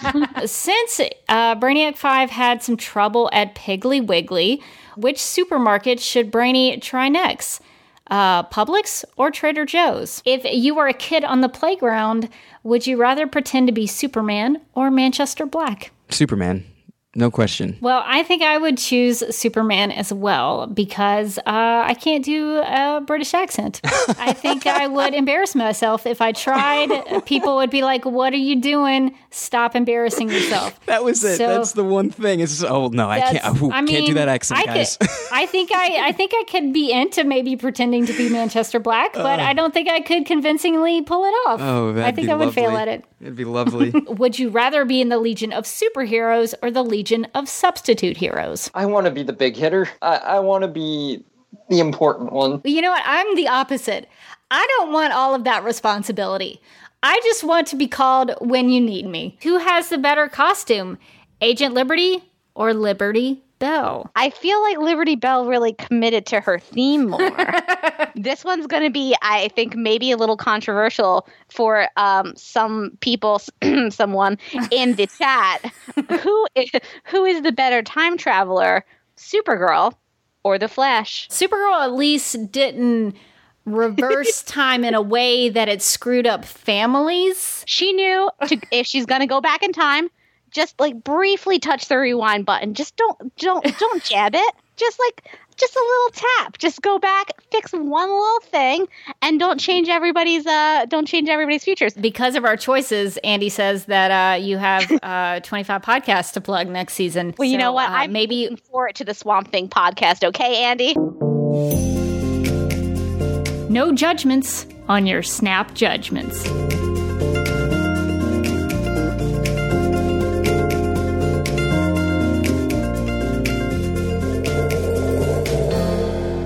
And we're a part of the DC TV Podcast Network. So if you also like Gotham, Arrow, The Flash, Legends of Tomorrow, iZombie, DC films, and classic DC TV shows, subscribe to our DC TV Podcast mega feed and follow at DC TV Podcast on Twitter and like DC TV Podcast on Facebook. I really think we need to practice circular breathing. I went to like my Zen place. I was like imagining a waterfall. It was beautiful. if you haven't bought it yet, Supergirl Rebirth number one is available in the DC Comics app, the Comixology app, as well as Comixology.com, Google Play, the Nook Store, Amazon, and at readdcentertainment.com. I totally did not intend for you to always have to like read every, like all the big lists. I Uh, feel like it's becoming like my special skill though. like I'm gonna become like really, really good at it. I was gonna reword that, wasn't I? I that's that's a goal that I, I need to figure out a way to not have you say DC TV or podcast so much. I think that's the challenge. I think that's my uh, Mount Everest. And we're part of the DC TV Podcast Network. So if you also like Gotham, Arrow, The Flash, Legends of Tomorrow, iZombie, DC films, and classic DC TV shows, subscribe to our DC TV Podcast mega feed and follow at DC TV Podcast on Twitter and like DC TV Podcast on Facebook. Nailed it. I'm getting so much better at that. Maybe it was Nailed because I had to say Mix, Mxyzptlk all episodes, so it was like whatever. was- this is that this was is a old breeze. Yeah. If you were here in my apartment with me, you would see me doing like these weird like like hand gestures that go along with it. like I'm like Vanna White over here. The DC TV Podcast Network has added two new shows, which I know Morgan especially is No. so excited about. Um. Okay. Whew. And I saw that block of text. I know what's coming. Uh, I, have been, I have been training. I have been waiting for this moment. So, if you also like Gotham, Arrow, The Flash, Legends of Tomorrow, iZombie, DC films, classic DC TV shows, and the upcoming Black Lightning, Krypton, and Teen Titan show. Oh my God! Stop making these shows. I'm gonna start like writing letters to the CW, like dear CW, if you greenlight one more superhero show, I might not make it. when I had to do it recently, I mangled the word subscribe. That's a hard word to say sometimes. For me, it's the DC TV podcast. I, I just feel like there's just something about having to say that like 12 times in a row that just like breaks a part of my spirit. you know, when you say a, a, like a word a lot and it loses all meaning to you? Uh, by the end, I was like, what is DC TV podcast? It doesn't seem as much if you break it. You got to break it down. You got to break it down. You got to take you got to take a, a deep breath. uh, much like Kara in this issue, I fa- had to find the strength in myself all along to get through the list. I just believed in myself really hard during during that. You've you've gone through your training and you've you've gotten to a place where you um, feel more at peace and you've you've found your chi. Did I not tell you about that trip I just took to China? Supergirl Radio is part of the DC TV Podcast Network. So if you also like Arrow, The Flash, Legends of Tomorrow, iZombie, Black Lightning, Krypton Titans, and classic DC TV shows, you can subscribe to DC TV Podcast on Apple Podcasts and follow at DC TV Podcast on Twitter and like DC TV Podcast on Facebook. I was trying something new there, which is to go terrifyingly fast with the names. It's sort of audibly sounded like when you're at the gym and someone is on the treadmill and you maybe hit the speed on the treadmill too many times and it goes a little too like too fast for you to keep up with. It's amazing because that's the exact experience I was going for. super grow. Gosh, I scrolled past it. Uh, I was so ready to be super professional, and then I just kept scrolling. It's a it's a Uh, long Google Doc, to be fair. It is. It is. Uh, we are on page 10 of 12. You can subscribe to DCTV Podcast on Apple Podcasts and follow at DCTV Podcast on Twitter and like DCTV Podcast on Facebook.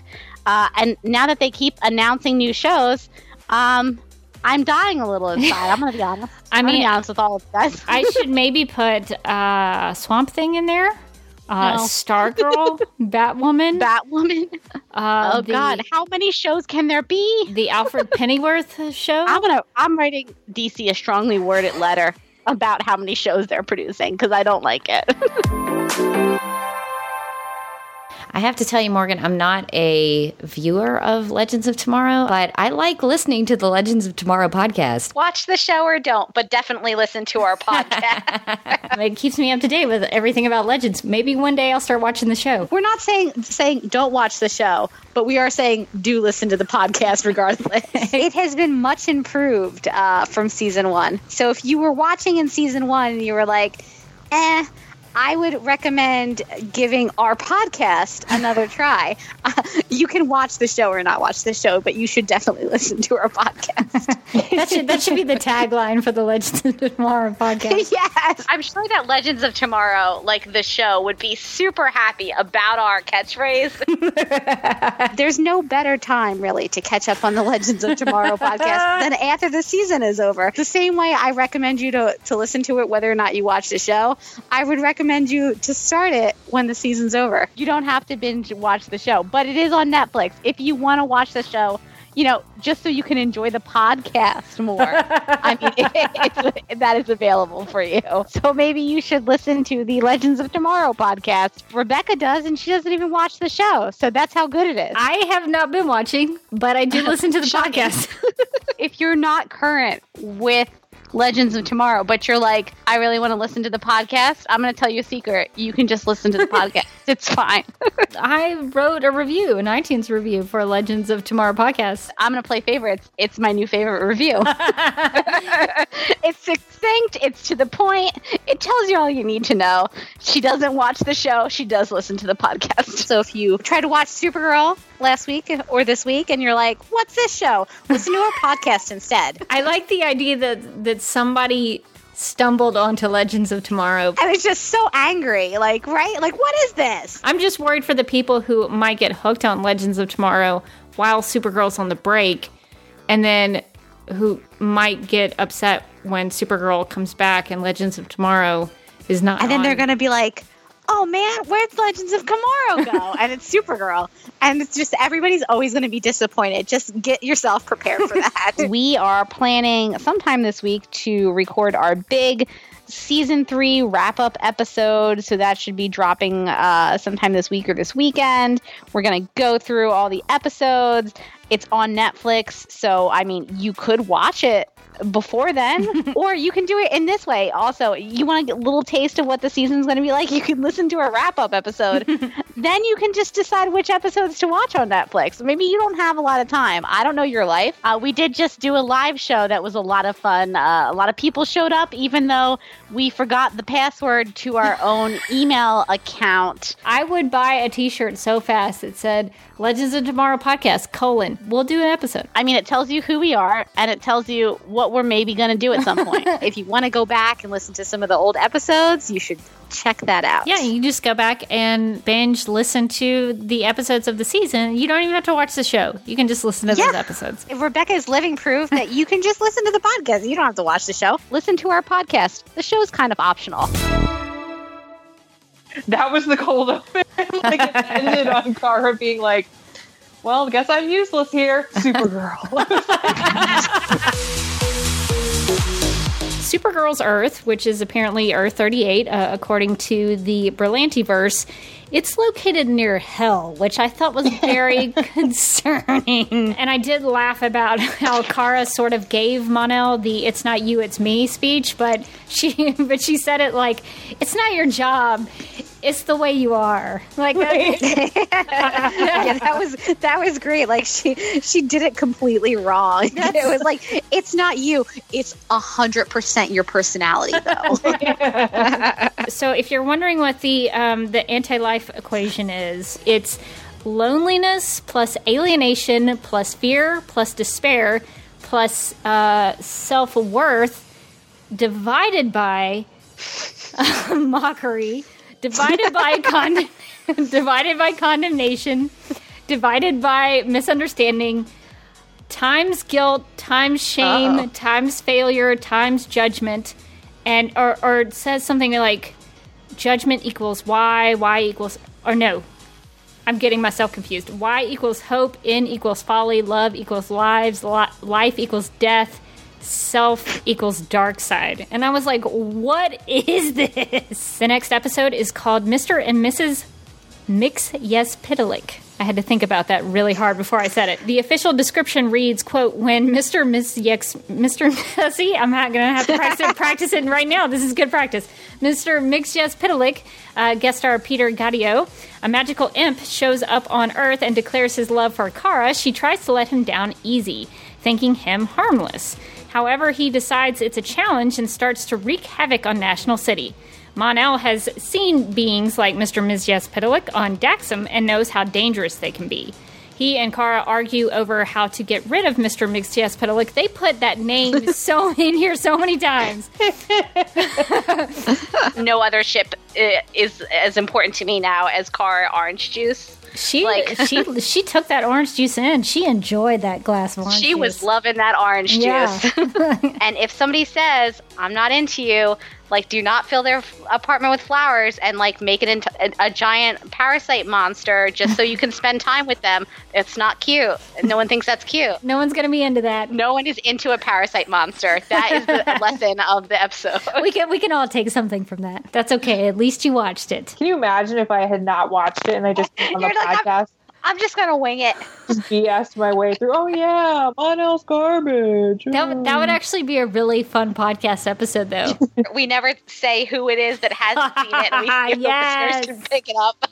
At the end of the Supergirl episode, she goes into this coma world and somebody's like, Hey, you're on. And she's like, On what? Like, she has no idea where she is, what she's doing. And by the beginning of the Flash episode, she is. It cracked me up. She had fully committed to this nightclub singer act that she was in. And uh, that made me laugh a lot. She did have a fabulous updo though. That last scene where she's on the she's on she's on the conference call with John. I was like, Marston's working the updo. Like she looks really, she looks really good. the really old comics that I was reading, he was like a straight up jerk. Like at one point, he thinks that uh, Lena is is Supergirl, and so suddenly he's like macking on Lena, like right in front of of, uh, of Linda. Like they're in the front seat, she's in the back seat, kind of situation.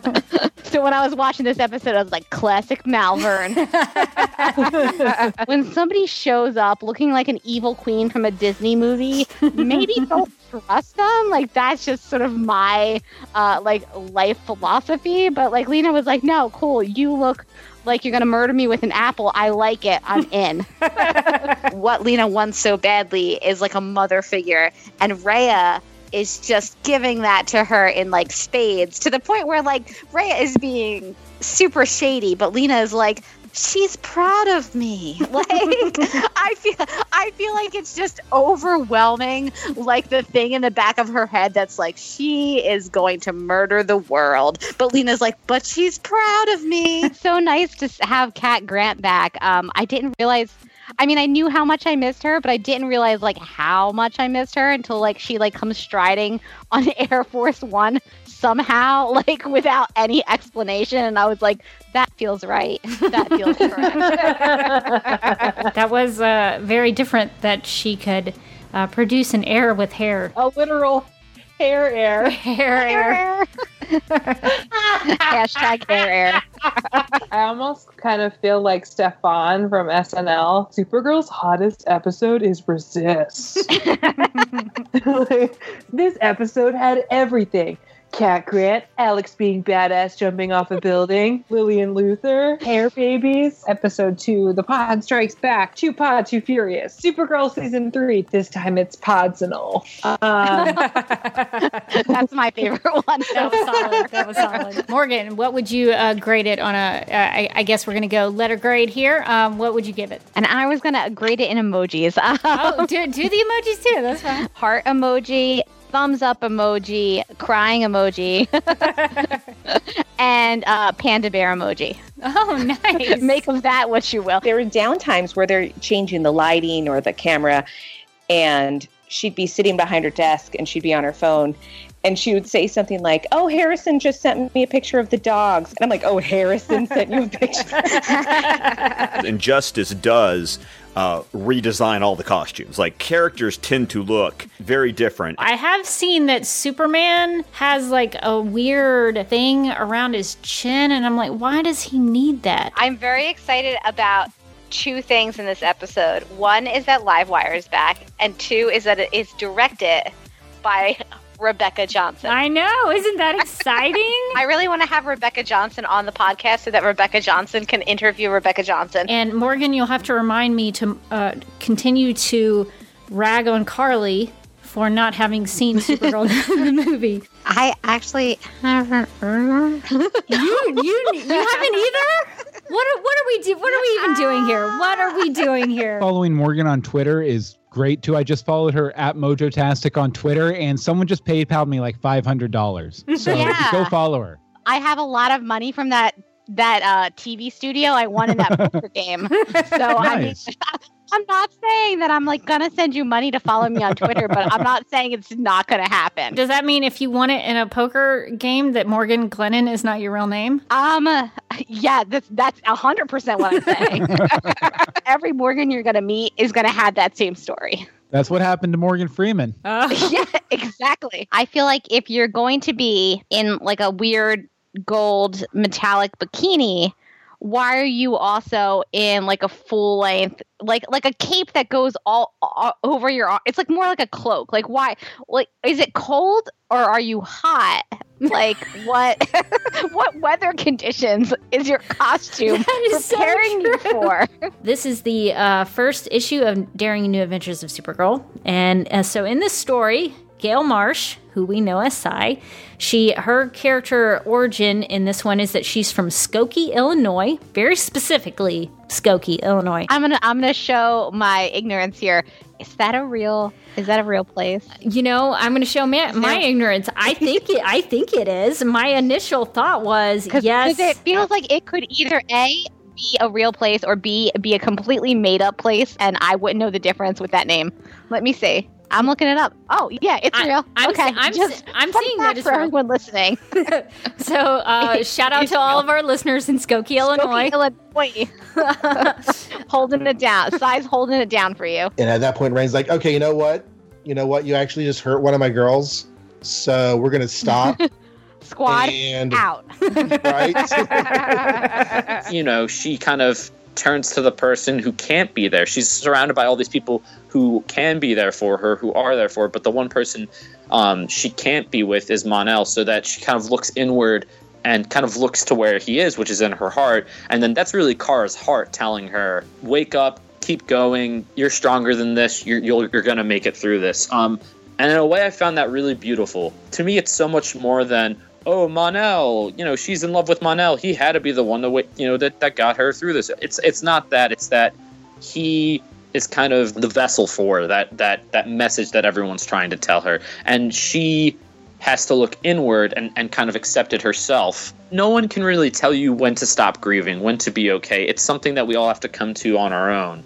The execution of that I thought was really, really well done. Really, I just want to give it up to Melissa Benoist. That scene at the end with uh, with her and Alex, where where Alex is kind of talking her down and and kind of encouraging her to get back up and and deal with Psi. Like she had this look on her face that like for a moment she was so vulnerable and so like she was like a kid. She was like this child that was just so beat down by what she was feeling and just that look on her face. I was like, "Oh my god, this woman is so talented. I can't take it." And then, you know, the way she gets back up and and pulls herself together. I, I was just so impressed with her. He drops her off at her aunt's house. She then lives with her aunt. Why wasn't her aunt? Was her aunt at the, the bridal shower? It seems like her her her dad, who is like a straight up uh, jerk, eh, she invites because she like wants to give it a shot. Like her aunt, who like for all intents and purposes, as far as we know, like pretty chill, letting her live there, like raising her. Where where's Auntie? Cut over to a corner where like there's like a lady who kind of looks like her, just shaking her head sadly, drinking a big glass of wine. That's all I needed. Maybe the aunt was dead. Maybe the aunt physically could not be there. just really couldn't make it. really couldn't make it. Maybe there's somebody in the corner. It turns out they've got like they're holding like a laptop. The aunt's skyping in. She's holding big glass of wine. She's shaking her head.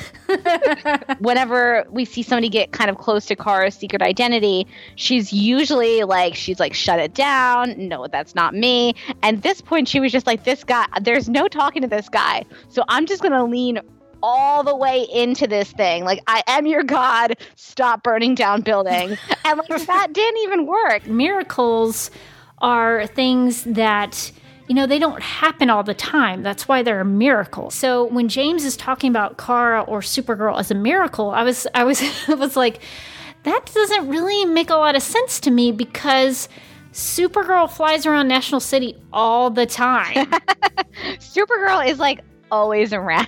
She's like a daily occurrence. She's around so much that they made a cult out of all the people that she's saved. yes. And the cult basically was relying on her always being around to save other people so that they could indoctrinate more people into the cult. Like that was the whole premise of the cult. At Aldu said, "Am I the only one who finds uh, who finds it funny that Sam has that big house and yet she's making billionaire Lena Luthor sleep on the couch?" La- uh, like laughing emoji. Hashtag Reign is evil. Her her villainous ways are that she puts people on the couch instead of offering uh, a guest bedroom. She is a monster.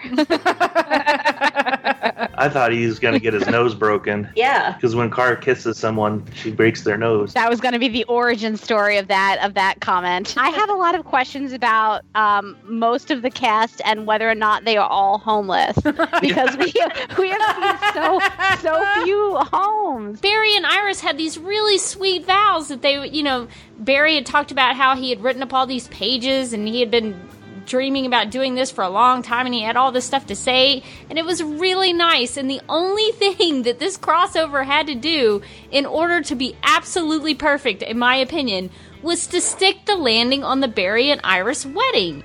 That was the heart of the whole thing was for them to get married. And i just thought it was the the rudest thing that anybody could possibly do.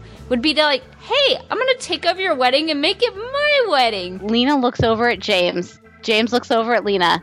Neither of them have any expression on their face. And then Kara pops up and she was like, Girl, the you could cut the tension with a knife. And I'm like, What tension? She might have been looking at the cheese plate for all she had a reaction. I think she would have been looking at the cheese plate more lovingly. At Madtown Davidson said, Can we please start a pool on how long it will take the writers to completely drop the James Lena thing like a hot potato? I say three episodes. By episode uh 12, James will be dating a yoga instructor who is secretly an alien assassin sent by shadowy forces to kill Guardian. I mean, I would watch that episode. Where is that episode? Why is that not an episode? I love Kara and Alex together. I love watching them interact because the and in real life, they're I mean, both in their their relationship is so sisterly, you know, and it's so loving. And I mean, I have a sister too, so I I love that relationship. And so Midvale, I really love that episode because I do like the idea of when you're you know when things are going wrong, you can always go home. The official description reads, quote, As Reign continues to terrorize the city, Supergirl teams up with Saturn Girl, and the two recruit Supergirl's former enemies, Livewire and Psi, to form a team for a mission to Fort Roz to recover a prisoner who has information on how to defeat Reign once and for all. Meanwhile, Alex babysits Ruby. that description, like it was, it was going to some really cool places, and then it kind of petered, really petered. Meanwhile, adventures in babysitting. I don't know if reverse bullying is the right way to go, but it was funny. She put uh, Erica Morrison in her place. That little girl is never going to do anything like that again. I don't know if she's going to touch her phone for like three weeks. she she is gonna throw that phone in the trash. When he comes into Catco and he's like, "Look, when after I talked with you and you told me to spend time in hell or whatever she said to him, I got in my car and it went out of control and I almost died." I mean, he was putting the pieces together. Yeah, he was like, I got into my car and then it tried to drive me directly to hell. so it was so rough to, to watch that Kara basically completely flips her opinion about whether or not she can be saved. She's like, before she's like, no, no, no, I know that there, I, I feel like there's a good person inside of her. And after that, she's like, oh, what did you just say to my sister? And like, she just starts taking her earrings off. So, I mean, you know, you've got to be pretty bad uh, to get Kara to be like, you know what, maybe you can't be saved because you're real nasty. they just accepted that he's like in the wind, like really fast. They're like, well, you know what, nothing you can do about it. well, it, it is it is unfortunate because Alex did find him at one point. I, I get it. Like I I drop projects really at the drop of a hat. I can't stick with anything. I that's why I'm a very bad video game player. I just like leave my video game characters in corners to die. so I, like, like Alex, I get it. When you go out and cosplay as Supergirl, what is the best part of that experience? Do you have any like uh, fun stories that go along with that, or, or what, what's what's what what is it like being Supergirl? I guess is what I'm asking. It is basically the same as being me, except completely different. you just know that everyone recognizes who you are, and that's completely different from when I'm me. you know, nobody knows who I am. You have a secret identity, is what you're saying. Basically, basically. I'm being called on the carpet because a lot of my ideas I just presented were actually mentioned to me by my daughter. Word for word. And so she definitely wants credit. So Lily Wilson is here. Hi. And she, uh, she, the ideas about Streaky in the present day that I were presenting was I got them from her. Thank you. And I think they could still have her have a cat that just lives in her apartment. Yeah. Just hangs out with her. Just hangs out, occasionally fights crime, mostly sleeps. I think Streaky is a little bit uh, more intelligent than Krypto on a lot of occasions, uh, even though Krypto is the more experienced superhero. That's going to be a hot take. We're going to get tweets about this. Part of karaoke or karaoke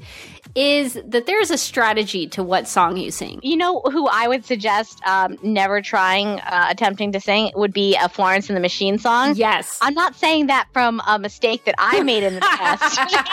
I'm just putting it out there as a general disclaimer. I thought the moment when Supergirl tries to encourage Mirren was really beautiful. And I thought it was a very Supergirl thing for her to say. She says, I know how hard it is when everything we know to be true changes, but sometimes all we can do is just accept the way things are and make the best of it.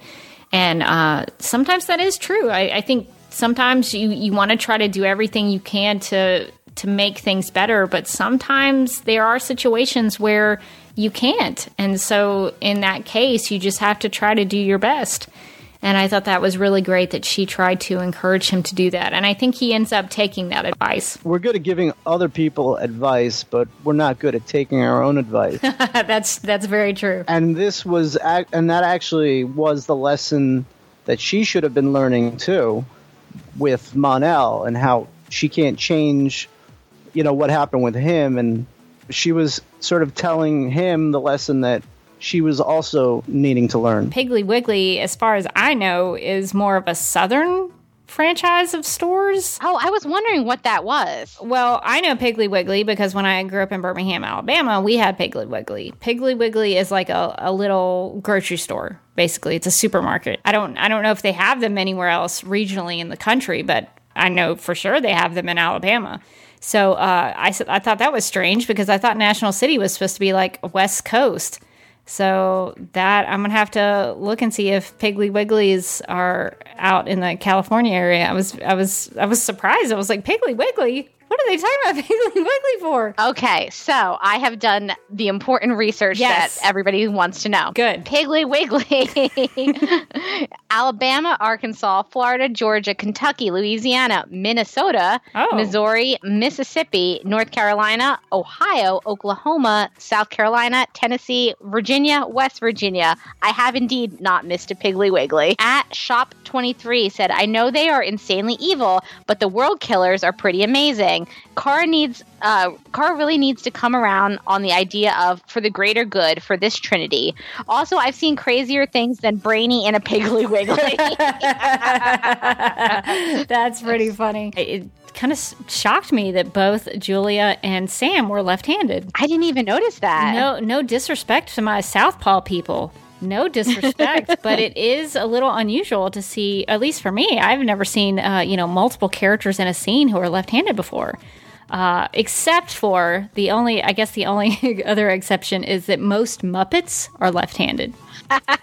if you see a Muppet like playing the guitar or something, it's usually like playing a left-handed guitar because the puppeteers have to use the right hand for other things. What if that is the foreshadowing? And then by the end of the season, Reign just turns into a Muppet. They're like, we were we were afraid of her this whole time, but look at how cute she is now. Lena even had like a spray by her bed. It reminded me of like when um when my mom's dog when when uh, she first adopted him, he would bark at everything. He still does, so none of this worked, by the way. But uh, we had a trainer go like, when he barks, just spray a little water at him, or like spray a little lemon at it, like in his mouth, and so he would just run away. But it reminded me of that, like, no, no, no, Reign. well, it worked. Reign left the apartment. She flew out of there. Somebody's always just there spraying like kryptonite in her face, going, no. and that's how they train Reign. in this show, everyone knows except one person. And so it doesn't make a whole lot of sense. It's not like she's very precious about her alter ego. She told Winn in the pilot episode. First episode. James was being like very chill about her situation. He was just kind of like, you know what you have to do. And I was like, is it m- murder? is that is that the side that you're coming down on? Reign doesn't give a and I'm sure Rebecca's gonna do an unnecessary bleep anyway because she can. Maybe Kara was actually going to say to him, like, hey, I really appreciate you telling me the truth about how you feel, but you know what? I got over you. Maybe she was gonna caress his beard gently, stare into his eyes, and go, "Get out of here." At Brooklyn Biker uh, underscore Biker said, "Wouldn't Clark want to meet his aunt, or at least say goodbye to his cousin?" I realize they probably couldn't get the actor, but maybe mention him a bit more. I imagine that Kara sent like a group text to Eliza and to Clark and some of these other people, like, hey, I'm going on vacation. I'll talk to y'all later. like like a group email, like not even not even a personal email, like a group email that she sent out before she left. Clark is like replying all like, "Excuse me," all caps, but it's like too late now. They wanted to talk about gun control, but they didn't necessarily want to talk about gun control in the world of Supergirl. They wanted to talk about gun control in the world that we are all living in, which is fine, except that you are in Supergirl, and that's the world you have to tell stories in. This is going to be the penultimate episode of Supergirl season three. It's going to be a chance to say that word a lot, I'm very excited about it. Next week's podcast is just going to be us saying the word penultimate a whole bunch of times. You don't get to say it very much, so we're going to have to capitalize on it, Morgan. This is our moment. this is our time. Her decision to go back home, maybe forever? Question mark. Shrug.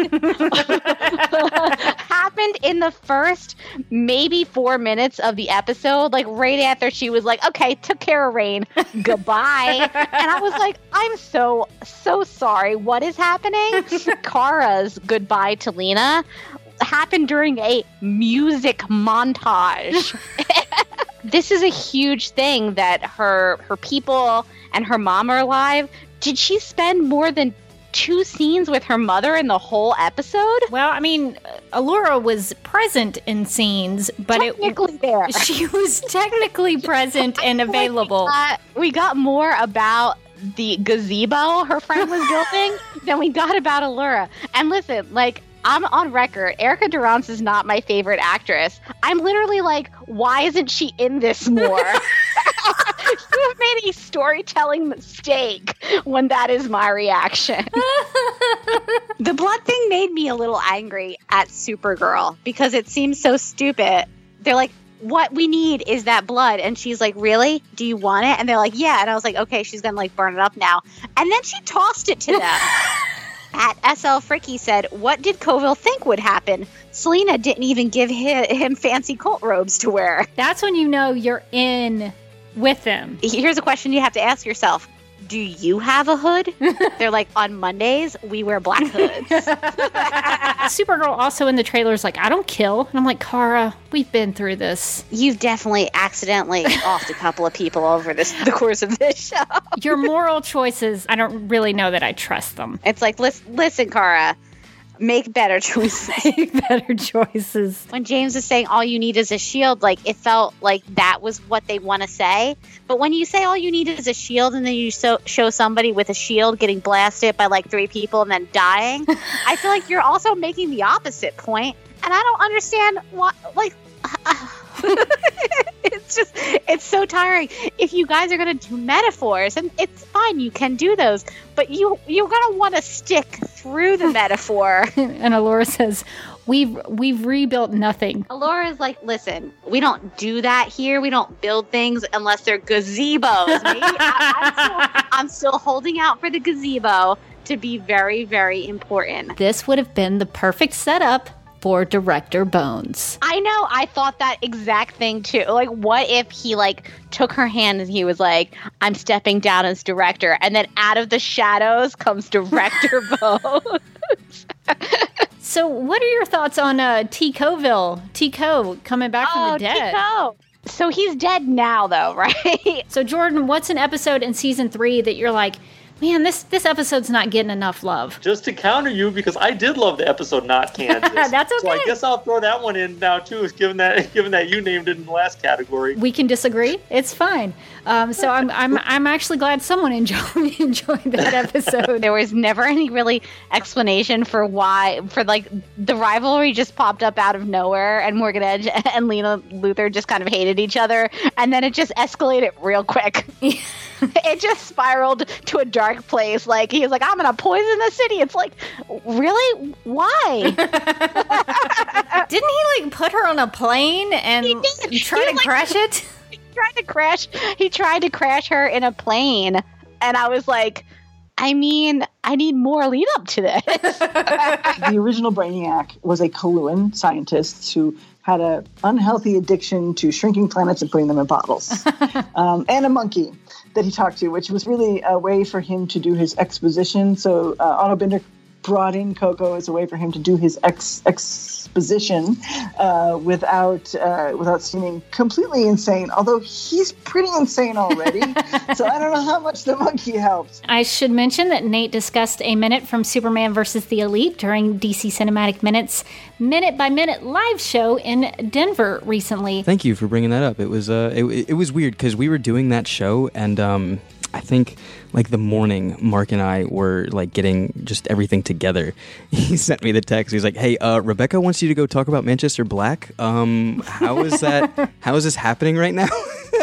and it was just it was such the weirdest timing, um, you know. But planets are in retrograde. Everything happens for a reason, right? Superboy and Supergirl had microscopic surgery to forget the Legion when they got Oh. sent back to their own time. That is severe. Shrinking Violet shrunk down to microscopic size and implanted a kryptonite capsule in a part of their brain that housed the memories of the Legion. Wow, that is that is some kind of surgery. The Silver Age was wild, Rebecca. In an attempt to uh, to shoot Agent Liberty, uh, Lockwood puts up a force field to protect himself, and Devlin ends up shooting himself in the face. I thought he was their number one agent. He was the best of the best. You managed to get gift on Tumblr uh, with over nine thousand notes. Can I put that? I mean, I'm just asking, but can I put "I'm a GIF" on my resume? Is that is that a, is that a skill? Is that something that I should be proud of? Because I'm so proud of it. What we're saying really is we would like to be gift more. We would just like to almost exclusively to be gift. Hope is about looking at what is, acknowledging the challenges and difficulties, but imagining what could be, what could happen, where we could go. Hope is the ability to believe that something good is ahead. And the moment that you stop believing that is the moment that you lose hope.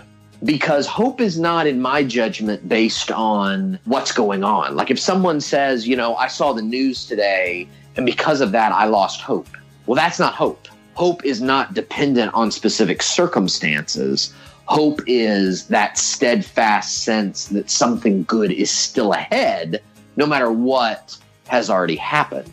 Now, I think that is the incredible power of a character like Superman and why characters like Superman and Supergirl are so important. You know, they, Superman used to have that title. We don't use it anymore. He used to be called the man of tomorrow, the man of ideals, the man that embodies where we are going. And I think we need more of that. I think in our society today, we need more stories that embody who we could be, where we could go. And I think when these characters do that, when Superman, when Supergirl do that and paint us that sort of picture, then they effectively give us that sense of hope. Because obviously we're looking at characters who have superpowers that we don't have. But the truth is, is that every single one of us are carrying our superpower in our pocket with our little phones. We're walking around with more power today than than human beings have ever had before. Our ability to create change, to create movement, to have influence, to make the lives of other people different. We are living in an unparalleled time in history where you can do some things. You could raise some money. You could create an effort and really truly impact the lives of people on the other side of the world. That's a Superman thing. That used to be relegated to a Superman comic that Superman could save the lives of eight people on the other side of the world. Well, now you can do that any day you want, anytime you want. And you don't think you have superpowers? You do. Question is, what will you do with them?